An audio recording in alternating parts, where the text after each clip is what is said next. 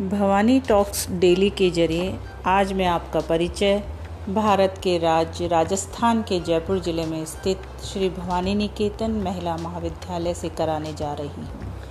किसी भी समाज, संस्कृति और साहित्य की सफलता उसके गौरवशाली अतीत पर अवलंबित है। वह अपनी व्यापक परिधि में अपने स्वर्णिम अतीत की कटु और मधुर स्मृतियों को सजोकर ही प्रकृति के शीर्ष पर आरूढ़ होती है। श्री भवानी निकेतन शिक्षण संस्था का भी अपना एक गौरवशाली इतिहास रहा है।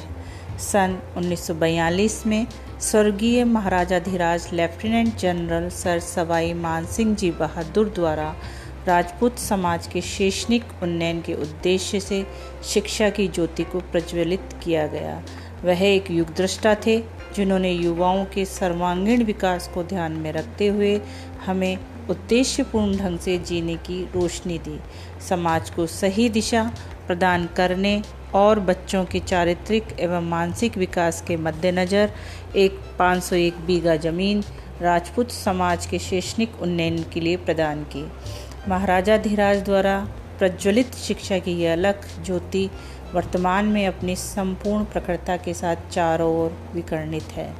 1945 से लेकर वर्तमान तक ये संस्था अपनी चरम उपलब्धियों को कायम किए हुए है। सन 1990 में श्री भवानी निकेतन महिला महाविद्यालय की स्थापना हुई। तत्कालीन शिक्षा मंत्री सुमित्रा सिंह के करकमलों से यह महाविद्यालय कला और वाणिज्य संकाय के साथ प्रारंभ हुआ।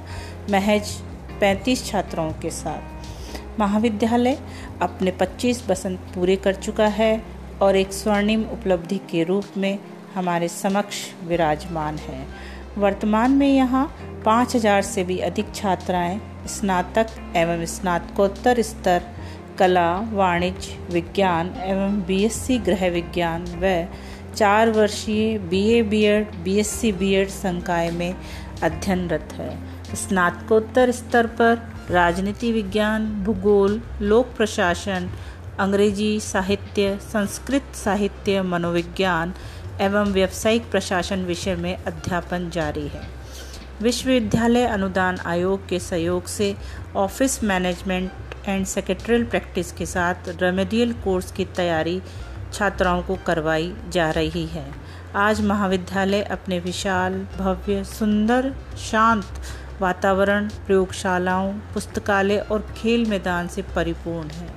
छात्राओं के व्यक्तित्व विकास, आदर्श नागरिकता बौद्धिक विकास, चारित्रिक विकास, मानवीयता और समाजीकरण शिक्षा के प्रमुख एवं विशिष्ट उद्देश्य माने गए हैं। उसकी पूर्ति हेतु महाविद्यालय में योग्य एवं निपुण शिक्षक शिक्षिकाओं द्वारा शिक्षा प्रदान की जा रही है, क्योंकि शिक्षक ही ज्ञान का वह झरना होता है जो निरंतर प्रभावमान, गतिमान और निर्मल है।